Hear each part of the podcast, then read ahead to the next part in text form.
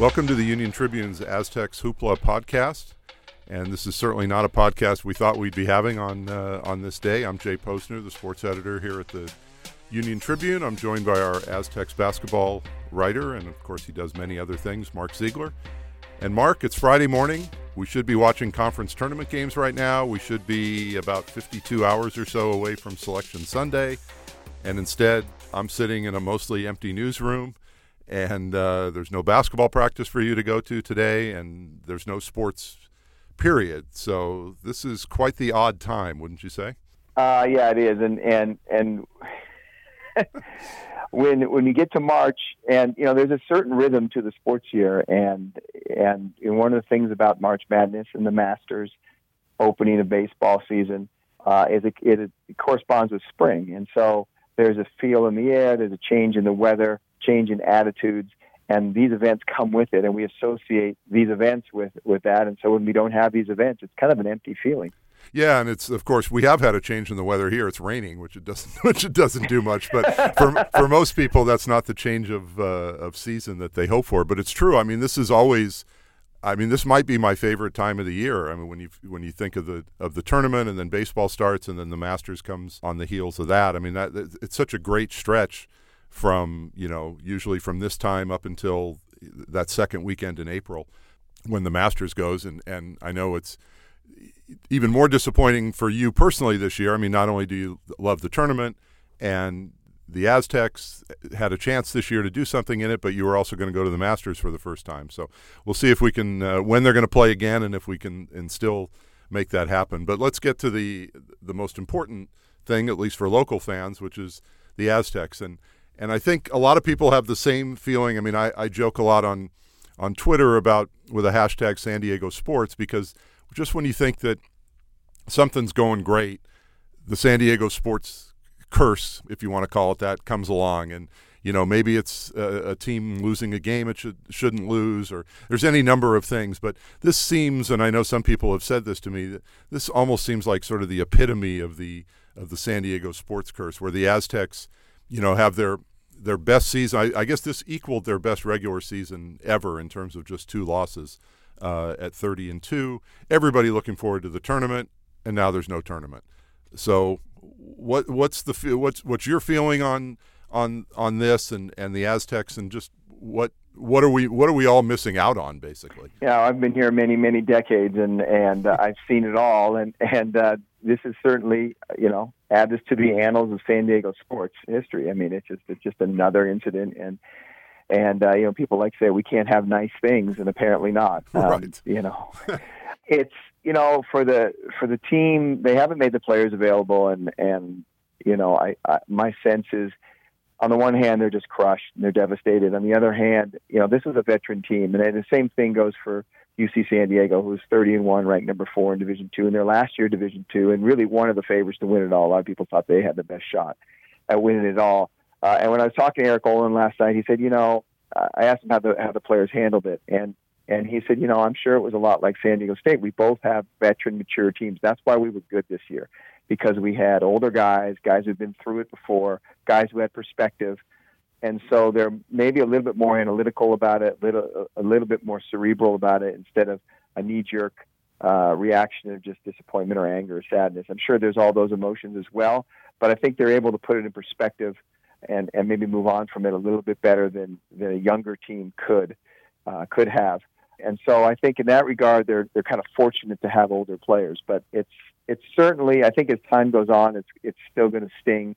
Uh, I think it's they're still in, in sort of the shock phase right now, and you know there's all these phases of whether it's going to be anger next or it's going to be uh, uh, sadness or melancholy whatever you want to say. It, it, it, those will come too because I think uh, you don't get very many opportunities like this in, in, particularly in a mid-major program, and, and this certainly is an opportunity that's gone by the wayside. Yeah, I mean that's one of the things that, that I feel bad for, kind of the Aztec nation, if you will. Uh, excuse the, the the bad cliche there, but that this is not a program that is that is going to roll out 30 win seasons every single year. I mean, it's just the the way the sport is built. It's just not possible for uh, or or doesn't seem possible for a program to do this. I mean, Gonzaga, I guess does it every year. But that's they're such a unique situation. I mean, they're really a, a they're basically a Power Five program when you when you think about it, just in a mid-major conference. I don't think the Aztecs are quite at that at that level yet. I mean, I think you talk 20 win seasons, even maybe 24, 25, but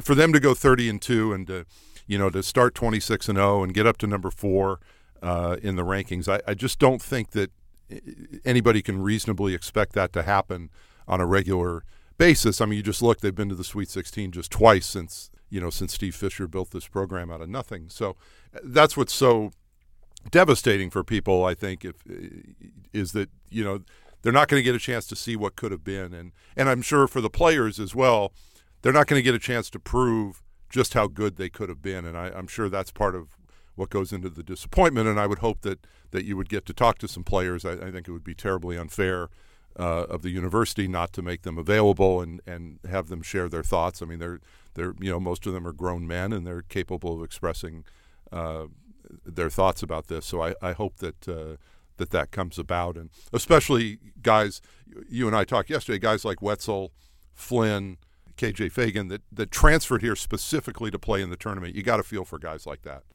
Yeah, and and it's you know like you said, an interesting point. I mean, they're not at the Gonzaga level, and and obviously they aspire to that, and they want to get to that level where they're consistently bringing in transfers and bringing in top recruits, and and they've got the arena, they've got the crowd, and they're and they're you know on the verge of a 30 win season every year. They have the potential, you know, if everything goes right, guys don't get hurt, and they hit some buzzer beaters, you know, that type of thing. But they're in the sort of in the game every year. They're a Sweet 16 team every year. That's kind of what Gonzaga's done now. They're five straight years in the Sweet 16, and part of doing that uh, is to have a 30 and two regular season. But part of it too is make a run in the tournament because right. that's when you get national recognition. Mm-hmm. So that's kind of what's been robbed from them in their development. They're certainly on that arc uh, in terms of what they did with bringing in transfers and, and acclimating them into the system so well. I mean, obviously they're going to have their pick of, of fifth year transfers or, or, or any transfer really.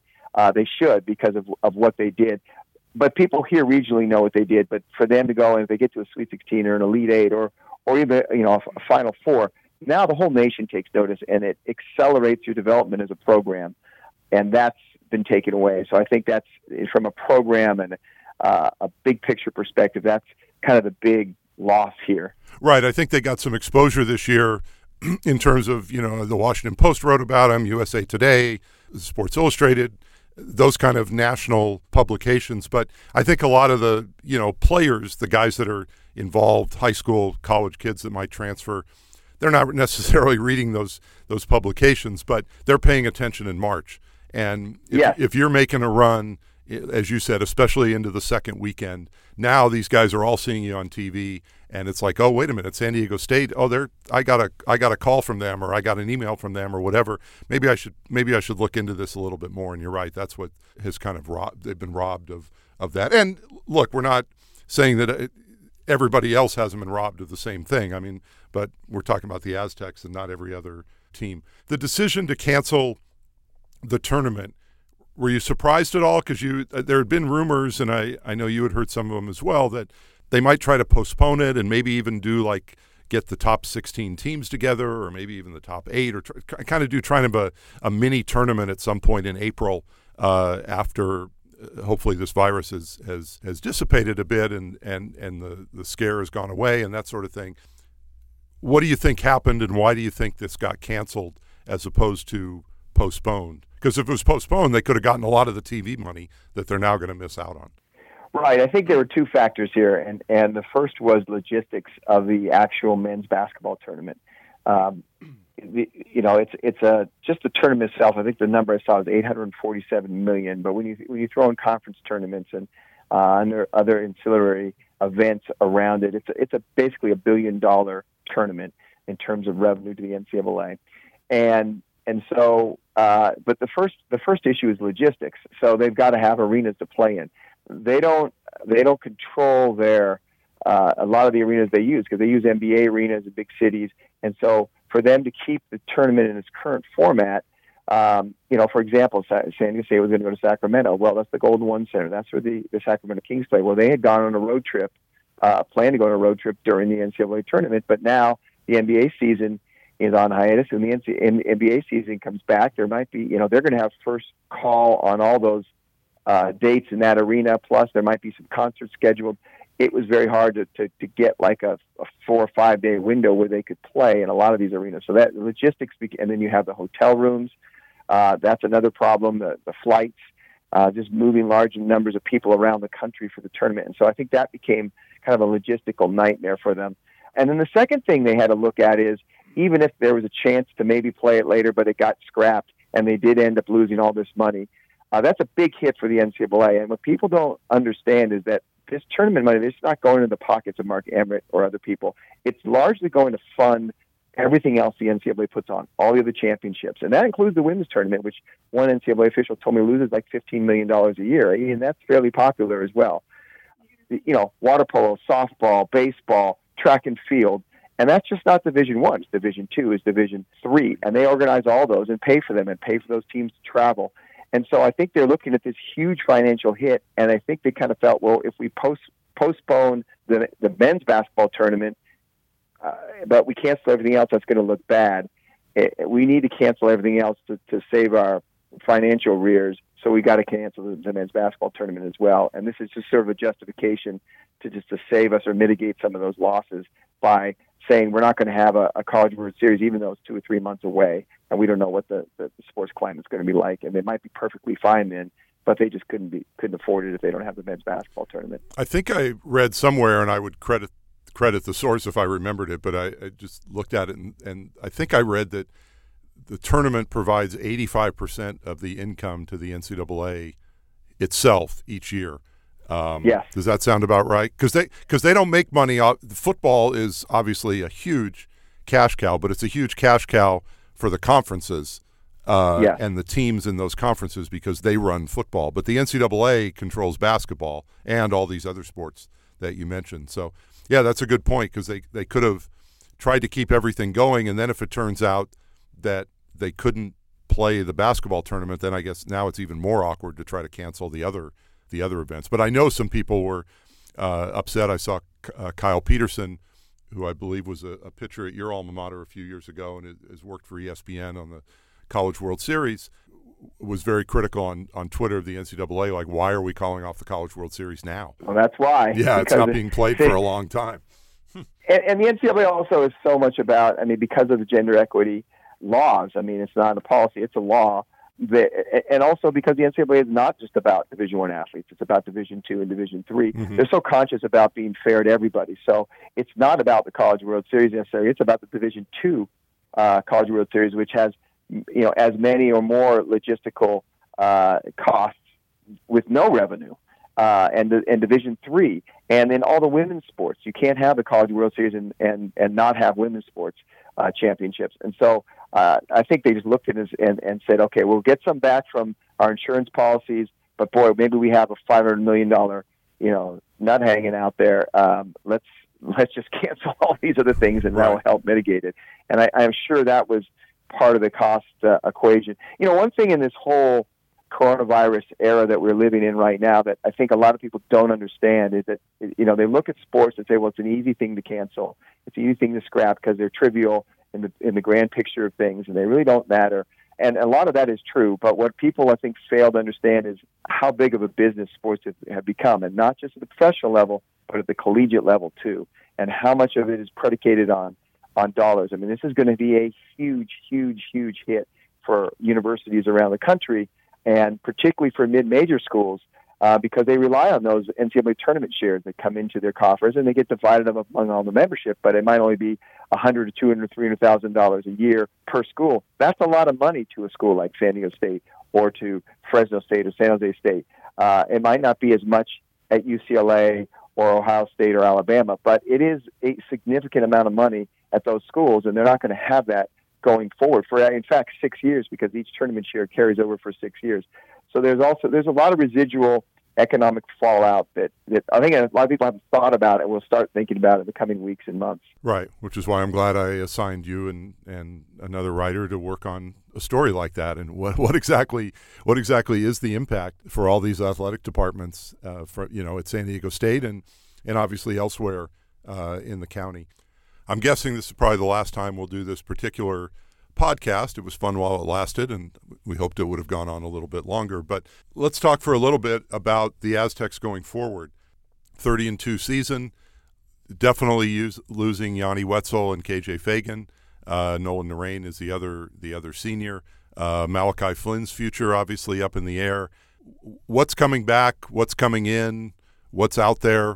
What do you see going forward for Brian Dutcher and this and this team right now?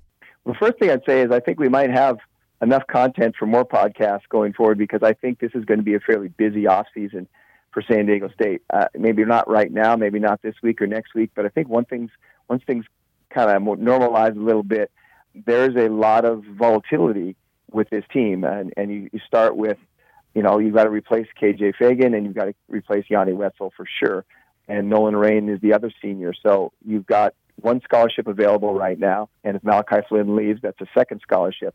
And why is it uh, just to cut you off real quick? But why is it only one or two right now? Is that because of guys they've already signed? Yeah, so they have. So basically, they had. Uh, they've only carried twelve players. They can carry up to thirteen. So they've had one scholarship hanging out there. They're losing three seniors, but they're bringing three freshmen in. They've already committed and signed. Uh, and so if all three of them end up coming, um, that leaves them with one scholarship for next year plus the scholarship of anybody who leaves. Uh, the other thing that you know we don't know if they'll still vote on, but there's a chance that the transfer rule could change and, and you be allowed one free transfer without sitting out. That could go down in April. Now, if that does, it completely changes the college landscape in both directions. You could have players leaving teams uh, and and going into the transfer portal, and players coming in. Uh, and so that becomes, uh, you know, something to watch, and it, and it could move very quickly, and, and, and again, be very, very volatile, particularly for some teams in the Mountain West uh, that had some attractive freshman players. A team like Fresno State could have his whole team in the transfer portal. Uh, you just don't know. And so there's that. There's also the coaches. Uh, you know, Brian Dutcher, uh, in the scheme of things, compared to what coaches in his stratosphere of the national rankings this year is grossly underpaid. Now that's a it's a hard thing to say for someone making eight hundred fifty thousand dollars, but in the market economy, he is. And J.D. Wicker, the athletic director of San Diego State, has said that you know we I've been thinking about this, and we'll we'll talk contract extension or readjustment after the season. But you know, there's a chance again when things normalize that schools could come after him and offer him big money. Uh, and and that is going to be something that San Diego State's going to have to deal with. Also, all three of their assistants are very hot commodities. They all make in roughly one hundred fifty thousand dollars a year, uh, and you know a power conference school could double that salary with a snap of the fingers. And so you've got to look at them as well. A guy like Matt Mitchell, you know, he had a pretty good season this year. Uh, does he want to test the, the NBA draft waters and see what it looks like out there? Maybe he goes. They look at a guy like Jalen McDaniels, who who was a, second round pick and ended up playing, you know, a fair amount in the NBA this year before they shut it down. So uh, it, there's a lot of volatility, and I think there's going to be actually quite a bit of news with this team, more than usual. Uh, once once things kind of calm down a little bit, I don't know when that's going to be, but I think going forward into the summer, there's going to be some uh, there's going to be some news. Okay, well, we'll definitely fire this up again when there is. I was trying while you were talking to scribble out the the guys they have coming back, and and Flynn is obviously the big question mark. I guess before I go on to the rest of them, do you have any sense right now of, of what Flynn is, is leaning toward doing? You know, there's no doubt he's going to test the waters. Absolutely no doubt. Mm-hmm. I mean, he should. Uh, and Brian Dutcher will tell him that, I, I, I believe. Um, my sense is he's gone. I mean, I don't know what else he can do. I mean, I, maybe obviously the one thing that, that he hasn't done is play an NCAA tournament. You know, where does that rank, and how does he balance that with the potential of making uh, being paid to play basketball, either in the NBA or the G League or elsewhere? And so uh, that will be a decision he has to make. But uh, you know that would be the one thing that's kind of hanging out there. I think if he played in the NCAA tournament, I think it'd almost be a certainty he'd be gone because there's really nothing much he can do. He's a, he's been named All American by some publications. He was the the Mountain West Player of the Year. He's the Mountain West Defensive Player of the Year. He went 30 and two. Uh, he won the regular season conference title. Uh, there's really not a lot for him still to do or prove in college, but it'll be an interesting decision. Um, you know, the one thing is his size. Uh, a lot of the guards last year who were, you know, people thought might leave, a guy like Cassius Winston or uh, Payton Pritchard at Oregon, uh, both came back. Mm-hmm. And so I guess there maybe is a possibility because he kind of fits into that mold that the, the scouts may say you need to go back and work on this, this, and this. But uh, I, I, my sense right now is that it probably you won't see him in an Aztec uniform next year. So okay, so that's two, so that's two of the three starting guards then that that would be gone. So when I look at this, I see I see Pulliam back, I see Schakel back, I see Seiko back. I, I guess those would be. I mean, if you're going to count Mitchell as a forward, you know, sort of a small forward, there's definitely. I mean, those three. You got the three guards, but they would clearly be looking to replace to bring in at least one or two guards. What about the what about the incoming freshmen? Well, they're all smaller. Um, there, there's uh, there's Keith Dinwiddie from Fairfax High School, who's a sort of two guard, a scorer, a three point shooter. There's Lamont Butler Jr. from uh, Riverside Poly, who, by the way, just passed the career scoring mark of Reggie Miller, another famous alum from Riverside Poly, although not as famous as his sister Cheryl. Yeah, exactly. he's always told. uh, but he did break his career scoring record, and you know that's that's a pretty impressive thing for a guy who actually isn't a primary scorer. He's he's more of a distributor, excellent point guard. And then uh, Che Evans from uh, Baltimore, who's been hurt almost the entire high school season. So it'll be interesting to see what happens with him if he's going to be ready to go. But he's kind of a six-six wing, uh, and they don't have any bigs. So I think they definitely going to have to go get a big. Uh, they'll have Nathan Mensah back, uh, presumably. Right. Um, you know, he was he was getting close to being cleared medically, so I think obviously with six more months, he, he should be ready to go. Uh, and then they have Joel Mensah, uh, Aguek-Arop, and um, Adam Seiko. I, I suspect though, if Flynn leaves, they'll try to bring in a big and they'll try to bring in a, a veteran guard. Uh, be my my sense. And they've got Keshad Johnson as well, who I know you were you were high on when he first came in at the start of the season. Didn't get quite as much playing time as I think maybe you had thought. What what is the future for someone like him? Well, that's a guy that I think seems committed to the program. His parents seem committed. You know, I saw his parents in Nevada uh, after the Nevada game, and they won up there. And because they live in Oakland, they just drove up, mm-hmm. uh, and they they walked right off the court, um, right over to Dutcher and hugged him.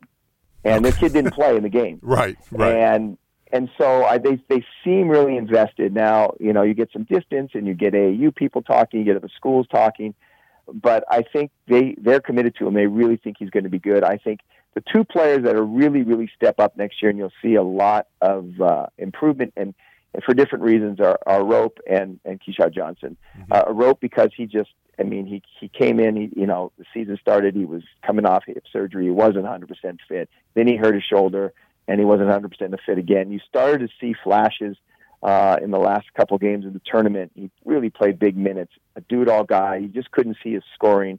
I, you know, I watched him in practice today shooting threes, and he was making you know seven or eight out of ten. I mean, if he if he can add that to his game, which he had before, I think he's going to be a big time player. And then Keshad, I think is ready to make that leap. We'll see. Uh, his thing is different. It's not a physical issue. It's just, you know, he came from such a raw background that he's got to learn the, the sophisticated nature of their defenses and offenses and, and not think out there, but just be able to react. And he's getting a lot better at it. I think with another year and some playing time, by the middle of the next season, I think he'll be pretty darn good, and people will be surprised at how good he is. So it does look like I mean, the future, I'm not sure it's as bright as 30 and 2, but with some of these freshmen you talk about, and and if guys that like a rope and, and, and Keshad and even a Trey that showed flashes this year, you know, with more time and you get and you get especially Nathan Mensah back, it certainly seems like the future looks pretty bright.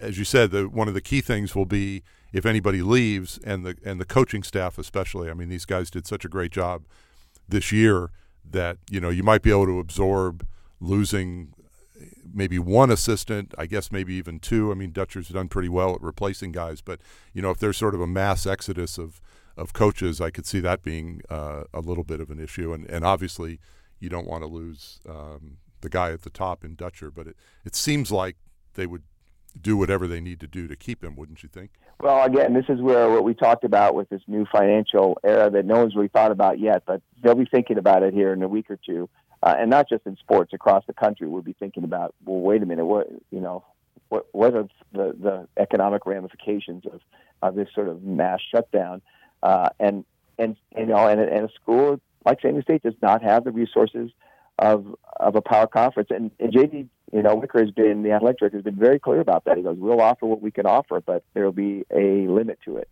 mm-hmm. and I wonder if that limit will change because of what we're going through right now uh, it'll be interesting to see. Um, you know, and the thing about San Diego State is they're going to be able to uh, have their pick of transfers, really, maybe in the whole country. They are going to be able to call a guy and say, "Look what we've done for people." But the key, the thing is, they can't take ten of them and just see which ones work out. Right. Uh, you right. have a limited number of scholarships, and you have to, um, you know, you have to evaluate well. They're very good at that, and that's the, the beauty of their staff. They have, you know, five people who, uh, when when you count J.D. Pollock as well, and even and, and Mark Fisher as well, who is also part of the staff. Excellent evaluators. They look at film. They have a great sense for kids. They bring them in. They they talk to them. They get a great sense of their character. They've done really really well, as we saw with this team. So they'll have their pick, but they have to pick well and pick wisely. Uh, if they do, they'll be very good again next year. And and you know, but it's not a perfect science. It's an art more than a science when it comes to recruiting. And so there are going to be times when it, it doesn't work out as well as you hoped, and and uh, and and maybe you don't go thirty and two again. But right. uh, they'll certainly have the resources to keep it going. All right. Well, it was it was fun while it lasted. It's too bad that we didn't get a chance to see uh, see it play out to the full conclusion. But uh, I hope uh, everyone enjoyed Mark's coverage throughout the year. There'll obviously be plenty more of this, as he said, busy off season. So make sure you keep checking the website and the paper for all of that, and we'll come back and do uh, these podcasts when when it's appropriate to do so. And uh, Mark, thanks for your time, and thanks to everyone out there for listening. And as I said, please keep reading and we'll talk to you again soon.